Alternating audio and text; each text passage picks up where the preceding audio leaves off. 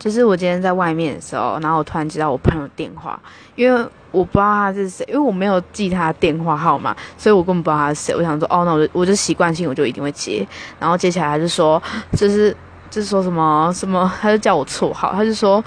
他是哭带着哭腔，然后说什么他们刚好要在什么，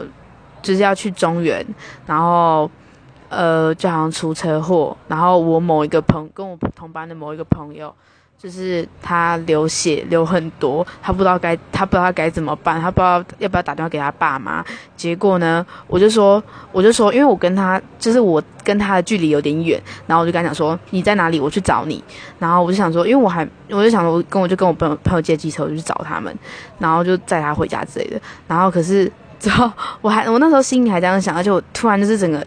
脑筋一片空白，然后我就傻眼，我想说怎么了？这怎么那么夸张？然后我就就想说赶快去找他们，结果过结果讲完之后就说愚人节快乐，靠背，我傻眼死了。哎，我不夸张，我那时候已经快要哭出来了，我还想说我我我就已经快哭出来，结果他就跟我讲说愚人节快乐，我听了什么？呃，真是浪费眼泪。